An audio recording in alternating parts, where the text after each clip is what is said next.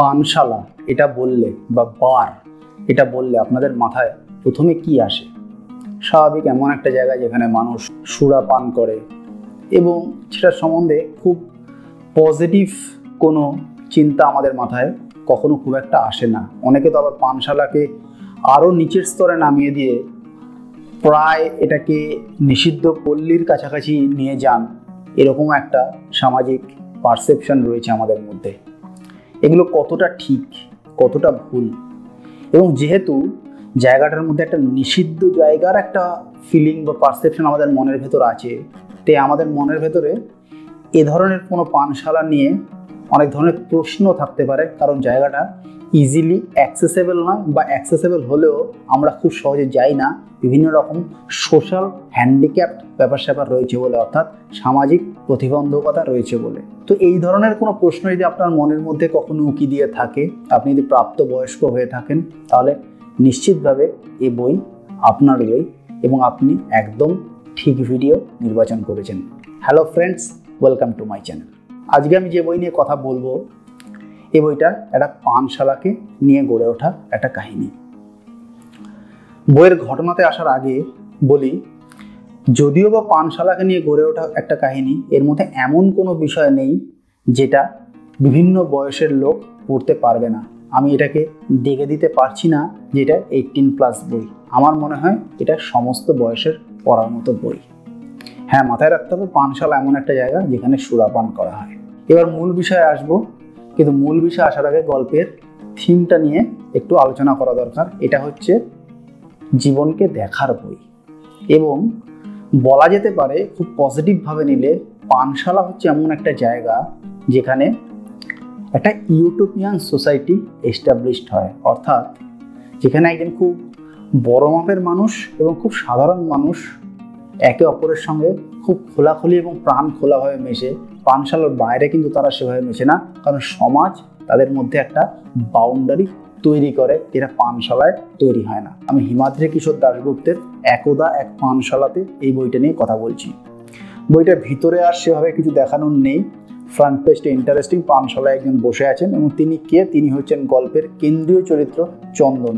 এছাড়া পিছনে এরকম একটা ছবি রয়েছে, যেটাও ইন্টারেস্টিং এছাড়া এই বইটা দেখানোর কিছু নেই। খুব মোটা বই নয় এবং খুব তাড়াতাড়ি শেষও হবে, যদিও এটা কিন্তু কোনো থ্রিলার নয়। তা সত্ত্বেও খুব তাড়াতাড়ি শেষ হবে। তো যে কেন্দ্রীয় চরিত্রের কথা আমি বললাম, চন্দন, সেই কেন্দ্রীয় চরিত্র পেশায় একজন লেখক। তো সে ঠিক করেছে, সে পানশালার ওপর ভিত্তি করে একটা উপন্যাস লিখবে। এই জন্য সে একটা পানশালায় গিয়ে তার হোমওয়ার্ক করছে। এটা নিয়ে গল্প এগোবে এবং সেখানে গিয়ে এই হোমওয়ার্কের কারণে সে কলকাতা পানশালার বিভিন্ন ইতিহাস আবিষ্কার করবে, সেই ইংরেজ আমল থেকে কীভাবে কোনো নির্দিষ্ট সুরা পান করা হয়। যেমন আমি একটা উদাহরণ দিই আপনাদের জন্য, যে স্কচ পান করার সঠিক ব্রিটিশ পদ্ধতি হচ্ছে গ্লাসটাকে প্রথমে স্কচ দিয়েই ধুয়ে ফেলে দেওয়া হয় সেই স্কচটা তার মধ্যে সামান্য পরিমাণ স্কচ নিয়ে যতটা পারা যায় নিট পান করা হয়, এর মধ্যে ইংরেজরা কিন্তু খুব বেশি জল মেশানো পছন্দ করে না, যদিও মেশানো হয়, সেটা খুব অল্প পরিমাণে অথবা একটা দুটো বরফ যাতে মূল যে স্বাদ, সেটা নষ্ট না হয়ে যায়। এরকম আরও অনেক বিষয়, তার সঙ্গে কি আনুষঙ্গিক জিনিস, কোন ধরনের চাট দিয়ে এটা খাওয়া হয়, এই ধরনের বিষয়গুলো চন্দন জানছে তার হোমওয়ার্কের কারণে। এবং এটা করতে করতে সে পানশালার বিভিন্ন কর্মীর সঙ্গে পানশালার ম্যানেজারের সঙ্গে আস্তে আস্তে একাত্ম অনুভব করছে। সে অনুভব করছে ওই পানশালা পরিবারেরই সে একজন। এবং সেই পানশালায় যিনি গান গান, সে গাইয়ে তার জীবন, তার জীবনের যে একটা মানে বলা যেতে পারে স্ট্রাগলিং দিক, সেটাও চন্দন আবিষ্কার করছে, যেগুলো তার খোরাক হয়ে উঠছে আগামী দিনে তার উপন্যাস লেখার ক্ষেত্রে। অর্থাৎ আপনারা বুঝতে পারছেন, সমাজের বিভিন্ন স্তরকে চন্দন দেখছে, ওই পানশালায় তার হোমওয়ার্ক করতে এসে। এবং গল্পটা শেষ হবে খুব ইন্টারেস্টিং হবে কারণ গল্পের শেষের দিকটায় দুবার গল্পটা নিজের প্যারাডাইম শিফট করবে, অর্থাৎ দুবার বাঁক নেবে গল্পটা।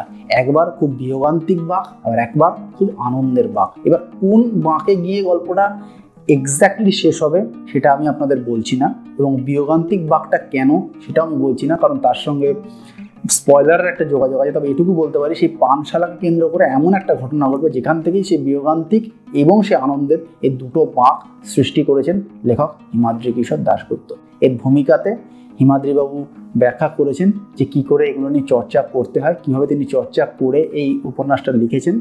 এটা খুব ভালো উপন্যাস এবং খুব ইউনিক উপন্যাস।